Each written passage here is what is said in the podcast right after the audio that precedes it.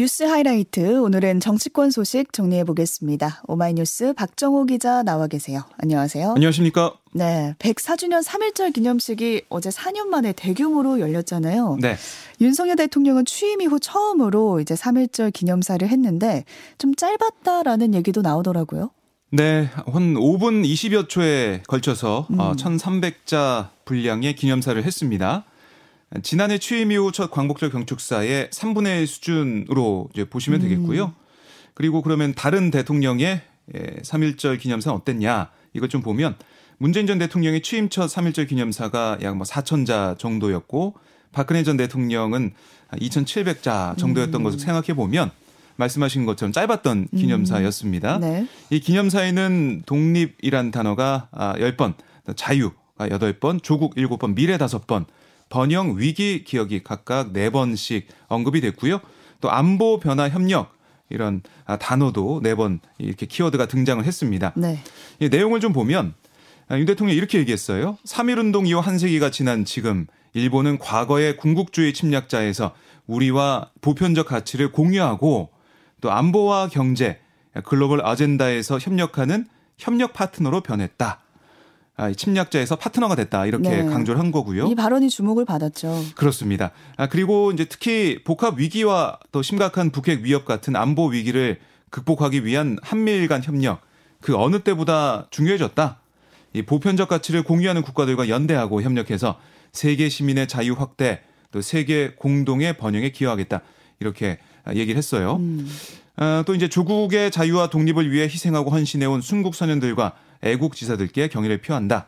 이 3일 만세 운동은 기미 독립선언서와 임시정부 현장에서 임시정부 헌장에서 보는 바와 같이 국민이 주인인 나라 자유로운 민주국가를 세우기 위한 독립운동이었다. 이렇게 강조를 했습니다. 네.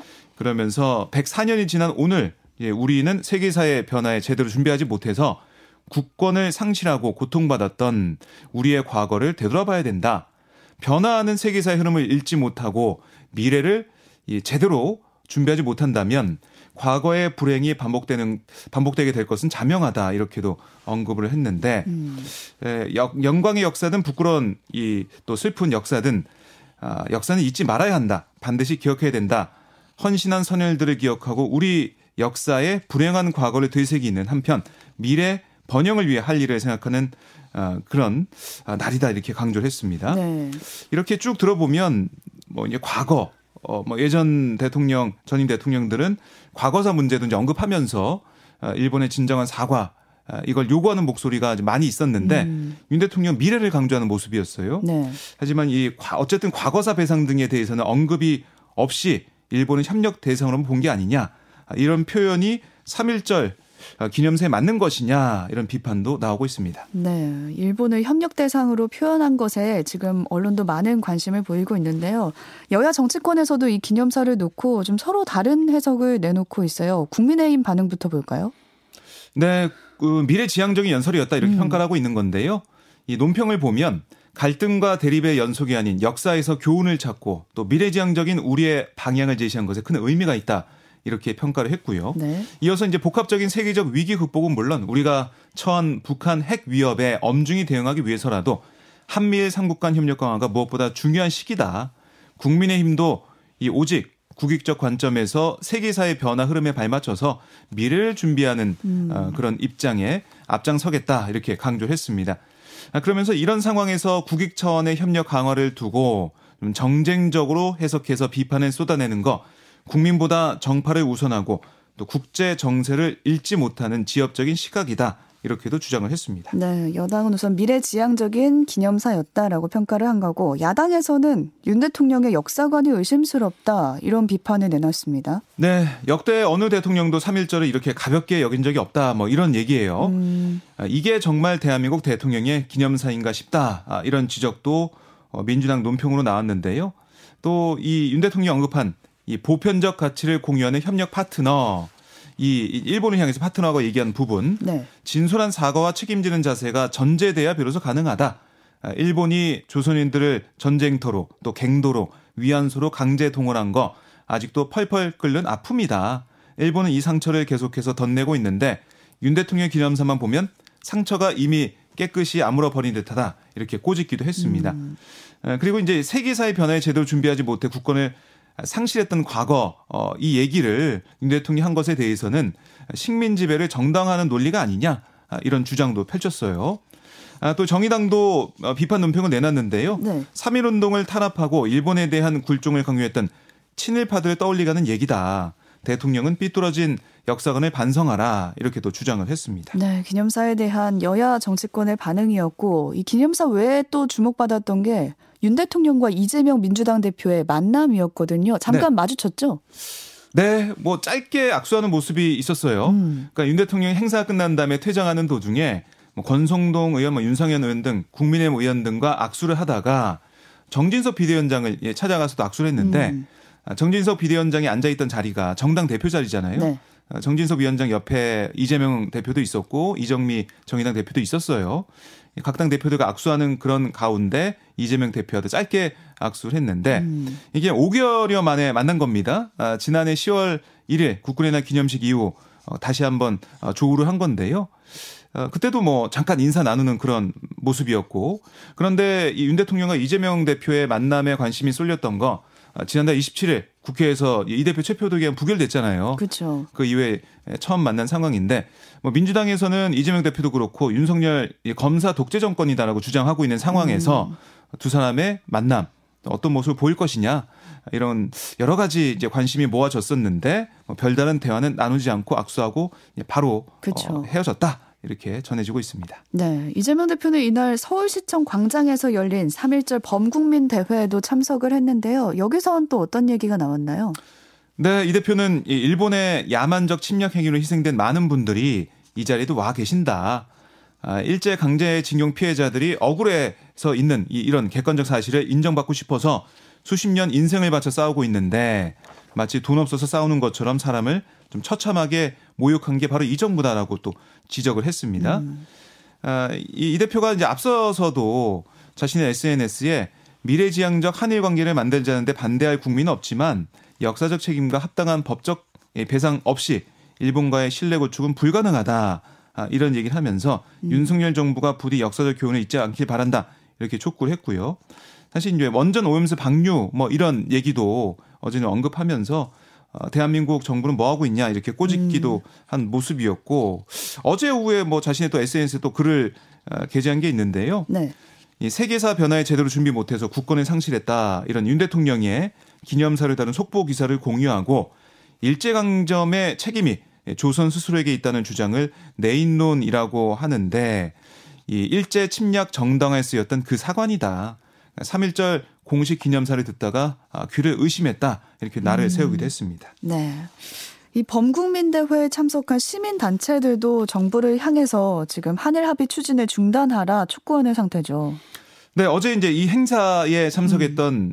이 611개 시민사회단체로 구성된 한일 역사 정의 평화 행동 어떤 얘기를 했냐면 정부는 이 전범 국가 또 이 전범 기업의 공식적인 사과와 법적 배상을 배제하고 또 한국 기업 기부금 보상안을 해법으로 끈질기게 들이미면서 가해자에게 면죄부를 주려고 한다라고 규탄을 했고요. 음. 아울러 전쟁 국가로 향하는 일본과의 군사 협력을 위해서 역사 정의를 짓밟고 있다. 이렇게 정부의 대일 정책을 비판했어요. 네, 앞서 또 뉴스킥에서도 언급을 했었지만 강제동원 피해자 할머니도 이 자리에 나오셨어요. 네, 양금덕 할머니가 단상에 올라서요. 음. 굶어 죽어도 어, 천냥 만냥을 줘도 안 받는다. 사죄를 받고 옳고 그른 일을 밝혀야 된다. 이렇게 목소리를 높였습니다. 네. 이 사실 이 박진 외교부 장관도 지난달 말에 이 피해자들을 또 유족들을 만났거든요. 그 자리에서도 유족들이 뭐 여러 가지 얘기를 했지만 이 돈이 중요한 게 아니라 음. 일본의 진정 어린 사과가 중요한 거다 이런 음. 얘기가 나왔었어요. 어, 그런 의미가 양금덕 할머니 또 발언에서 나왔던 거고요. 이에 앞서 주권자 전국회의에서는 종로구 탑골공원 3일문 앞에서 비상시국회의 제안자 원로 3일 혁명 이 104주년 대한민국 주권선언 선포식을 했는데요. 여기에는 함세웅 신부, 뭐 김상근, 안재웅 목사를 비롯한 제야 민주화 운동 어, 원로 어, 등이 이제 500여 명이 참석을 했습니다. 음. 뭐라고 했냐면 기미 독립선언서 이후 이 민족 자주권을 선포하고 또 민주화 협력을 거쳐서 대한민국이 민주국가로 일어섰지만 검찰 집단인 윤석열 정권 정치 보복에만 열중하고 한미일 군사 동맹을 사주하고 있다 이렇게 비판을 했습니다. 네. 어쨌든 뭐 정부 입장에서는 미래로 나아가자 이걸 어제도 음. 다시 한번 확인하면서 일본한테 좀 시그널을 보낸 그런 입장이에요. 이번 달에 한일 정상회담이 있을지 또 이 G20 회담이 5월에 예정이 돼 있는데 거기에 또 어떻게 어, 어 여러 가지 영향을 또 줄지 이 강제징용 피해자 이제 배상 문제 이게 어떻게 풀리는 게 중요하거든요. 음. 대통령실 얘기 들어보면 거의 뭐 마무리가 돼간다 얘기도 나오고 있기 때문에 이게 일본 기업의 참여가 아예 없는 제3자 변제 방식으로 끝날 경우에 그런 비판 국내 여론도 어떻게 할지 여러 가지로 대통령실과 외교부 쪽에서는 고민이 있을 것 같은데요. 음. 그래도 이제 파트너라고 현 정부에서 일본을 향해 시그널을 보냈기 때문에 일본이 어떤 또 판단과 입장 변화가 있을지 이것도 좀 지켜봐야겠습니다. 네, 지금 한일 합의를 추진하는 가운데서 피해자와 이제 시민 단체들은 반발하고 있는 그런 상황입니다. 민주당 소식으로 가볼게요. 이재명 대표의 체포동의안 본회의 표결에서 지금 무더기 이탈표가 발생을 했잖아요. 네. 이를 계기로 지금 당 내홍이 여전한 모습입니다. 네, 뭐 이제 친명계, 비명계 서로 다른 입장이 계속 쏟아지고 있어요. 음. 이 친명계 같은 경우는 비명계를 향한 불신의 시선을 거두지 않는 모습인데 김남국 의원 한 라디오에서 이렇게 얘기했습니다. 당원이 선출한 대표인데 특정 계파가 모여서 내려오라고 하는 거 올바르지 못한 정치다라고 꼬집었고요. 박주민 의원도 한 라디오에서 현 상황에서 이재명 대표에게 사퇴하라는 거 검찰의 정치적 의도에 말려 들어가는 거다. 말이 안 된다라고 주장을 했습니다. 네. 예, 그리고 이제 친명계는 다른 혐의, 뭐 지금 쌍방울 관련 대북 송금 의혹 이것도 지금 검찰이 수사를 하고 있는 상황인데 이런 혐의로 이 대표 체포동의안이 다시 국회로 넘어올 경우 표결 불참 등으로 좀 당론 부결에 나서야 된다 어. 이런 목소리도 높이고 있습니다. 그때는 당론으로 부결을 해야 된다. 그렇습니다. 음. 어떻게 보면 친명계가 좀 격앙된 분위기다라고 볼 수가 있겠는데 비명계는 일단 사퇴 추이를 지켜보는 모양새가 느껴져요. 아, 대표적인 비명계 모임 그저께 아, 이제 민주당 길이란 모임 네. 이, 이 그저께 비공개 토론에 취조했어요. 하지만 비명계는 이 대표 사법 리스크를 당이 짊어지고 가는 거 이건 안 된다라는 입장은 계속 내놓고 있는데 네. 뭐 소통 강화 정도로는 문제가 해결되지 않는다. 또 이재명 대표가 물러나는 것만이 유일한 해결책이다. 아, 이런 목소리까지 나오고 있습니다. 네, 일각에서는 인적 쇄신론이 나오기도 하고 있는데요. 이 대표가 물러나고 비상대책위원회를 꾸리든 새 인물로 이 대표 체제 하에서 혁신위를 꾸리든 좀 개파를 초월한 음. 공천 관련 기구를 만들든 당의 진로를 허심탄회하게 논의해야 된다. 이런 목소리가 나오고 있습니다. 네. 결국에 지금 이 대표의 거취를 두고 당 내홍이 한동안 이어질 걸로 보이는 거죠. 네. 그 이걸 해결할 수 있는 음. 당이 어수선한 상황을 어떻게 조기에 이제 타파할 수 있는 그런 해법이 뭐냐 이걸 좀 고민해야 될 분위기예요. 그러니까 안민석 의원이 어제 CBS 라디오에 나와서 어떤 얘기를 했었냐면 당 대표 사퇴 여부를 전당원 투표로 어, 묻자 이런 얘기도 했습니다. 그러니까 이걸 음. 통해서 당의 혼란을 수습하자 이런 얘기를 한 셈인데 네. 하지만 뭐 비명계 쪽에서는 당원 다수가 친명 성향인 상황에서 꼼수 아니냐 이런 비판도 바로 내놨어요. 이런 뭐 친명계 비명계 당내 여러 가지 목소리가 나오는 가운데서 개파 간 이런 갈등 양상에 이 개딸로 불리는 음, 개혁의 딸, 개- 대- 개딸로 불리는 이 강성 친명 지지자 뭐 이렇게 언론에서는 표현을 하던데요. 체포동의안 표결에 찬성했을 것으로 예상된다면서 비명계 의원들의 명단을 공유하고 있습니다. 네. 또 문자 폭탄을 보내는 뭐 행동에 나서는 모습인데요. 어, SNS 등에는 이 비명계로 분류되는 의원 30여 명의 사진과 전화번호 등이 담긴 아, 이른바 살생부 명단이 돌았고 민주당 홈페이지에는 체포동의안 표결에 찬성한 의원의 명단을 공개하라 이런 내용의 청원글이 올라왔습니다. 네. 아, 뭐 이런 상황에 대해서 이재명 대표가 이 당에 이제 화합을 져야 하는 일은 좀 자제해달라 아, 이런 취지의 얘기를 하고 있는데요. 하지만 이 당원들 입장에서는 부글부글할 수밖에 없는 그런 상황이기 때문에 행동을 하는 것 같고요. 의원실로 많이 전화들 하신다고 하더라고요. 그렇습니다. 그래서 일부 의원들이 자신의 SNS에 나는 부결에 투표했다 에, 이런 어, 풍경도 보이고 있어요. 네, 김남국 의원도 어제 라디오 인터뷰에서 선의의 피해자도 생기고 통합에 져야 된다. 이 찬성 표결 의원을 찾아내는 행동 좀 자제하는 게 맞다. 이렇게 얘기하기도 어 얘기하고 있는 그런 상황이기도 하지만 뭐 당원들도 뭐 판단에 따라서 입장을 표명하는 상황이기 때문에 이게 또 이렇게 자제해 달라는 메시지로 어이 당원들의 활동이 아예 뭐 그만두고 없어질까 라는 생각도 드는 그런 상황입니다. 네, 좀 당이 상당히 혼란스러운 상황인데 지도부는 거듭 단결을 촉구하고 나섰습니다. 네, 박홍근 원내대표가 어제 페이스북에 글을 올렸는데요. 뭐라고 했냐면 지금은 표결 결과가 누구 책임인지를 더 따져 물을 때가 아니다. 우리끼리 책임을 추궁하며 분열의 늪으로 걸어 들어가는 것이야말로 이게 윤석열 정권이 노리는 함정이다라고 주장을 했고요. 네. 이어서 윤석열 정권의 정치 탄압을 이겨내기 위한 야당의 조건은 첫째도 둘째도 단합이다. 예, 단결된 민주당의 모습을 위해서 최선의 노력을 다하겠다. 이렇게 얘기를 했어요. 아울러 박 원내 대표는 이 체포동의안은 단호히 부결시키고 이 정순신 사태 등 이 정권의 잘못을 바로잡는 데 전력해도 부족한 판에 저들이 가장 원하는 음. 민주당 내부의 혼란과 갈등이 빚어졌다. 당원들과 국민들께 심려를 끼쳐 송구하다. 이렇게 얘기하기도 했고요. 네. 당대표와 주요 당직자는 소통을 강화해서 의원들의 마음을 더 크게 하나로 모으는 일에 주력하기로 했다.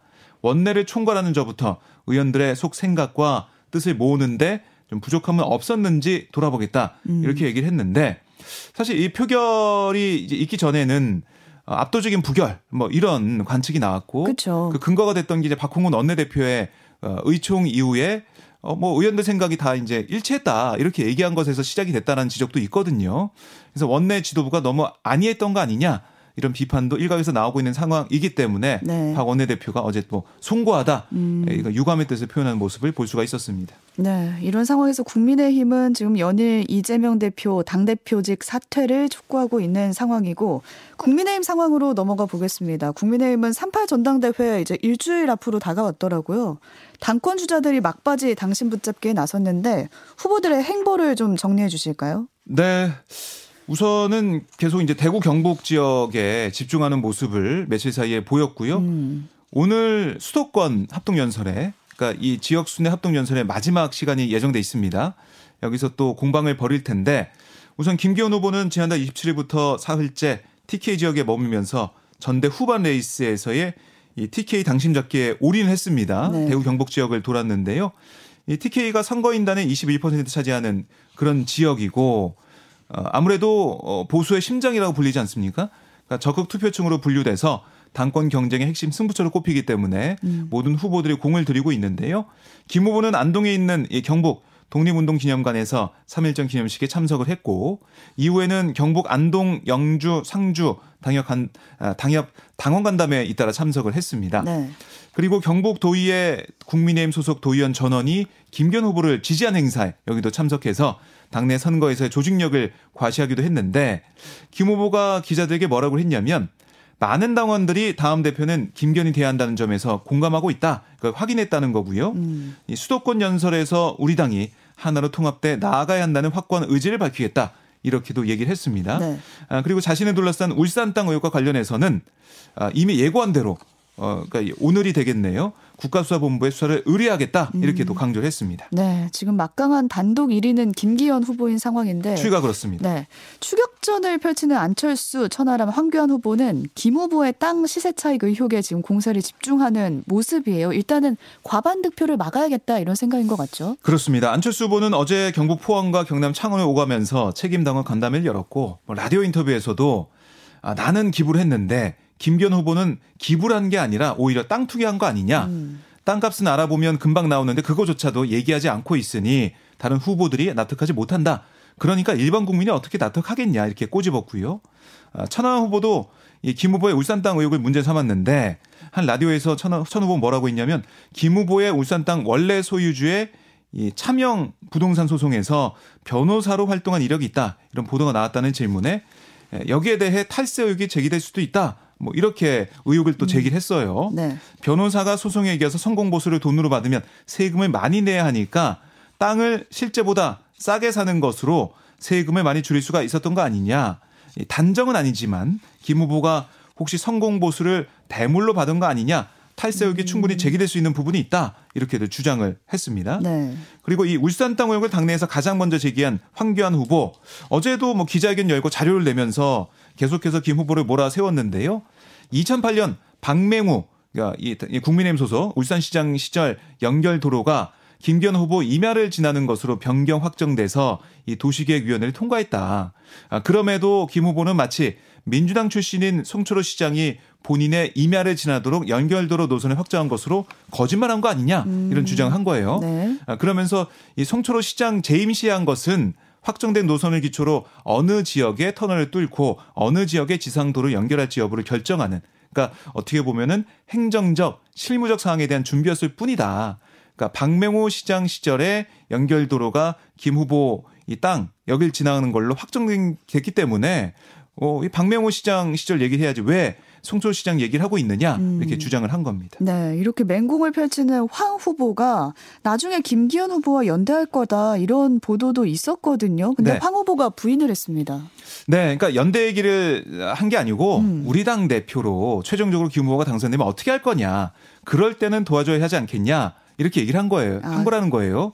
그러니까 후보가 대표되면 도와야 된다는 게 당연히 그런 얘기할 수 있는 거 아니냐고 해명했고요. 아, 대표가 되면 그때 돕겠다. 그렇습니다. 음. 아, 그런데 또 이제 눈에 띄는 대목이 두 후보 중에 결선 투표로 올라가면 어떻게 하겠냐 이런 지지에 누구 지지하겠다 그런 것은 맞지 않는다. 적절하지 않다라고 얘기하면서도 정치적 행보를 보면 그래도 정통 보수 가까운 행보를 보인 건 김기현 후보가 아니냐. 음. 그런 개인적인 의견을 덧붙인다라고 얘기해서 또 글쎄요. 좀 아리송한 얘기를 또 했습니다. 네. 국회 소식을 잠깐 보고 갈게요. 김진표 국회의장이 국회의원 전원이 선거제 개편을 두고 난상 토론을 벌이는 전원위원회를 오는 27일부터 2주간 연다고 밝혔죠. 네, 지난달 28일 서울 한남동 의장 공간에서 정개특위 여야 의원들과 의장 직속 헌법 개정 및 정치제도 개선 자문위원들과 만찬을 하면서 어, 선거법 개정 관련 시간표를 제시한 걸로 알려지고 있는데요. 음. 정개특위는 오는 17일까지 선거법 개정안을 두 개로 압축하기로 했습니다. 네. 이걸 바탕으로 김 의장이 오는 23일쯤 본회의를 열어서 선거법 개정안에 논의할 전원위원회 구성을 의결할 계획을 세운 거고요. 음. 전원위원장으로는 김영주 국회 부의장을 지명하겠다라는 얘기까지 나왔어요. 네. 그래서 오는 27일부터 다음 달 7일까지 2주간 이 전원위를 열어서 여기서 논의를 해보자 이렇게 김 의장이 시간표를 내놨습니다. 네. 오마이뉴스 박정호 기자와 함께 살펴봤습니다. 고맙습니다. 고맙습니다.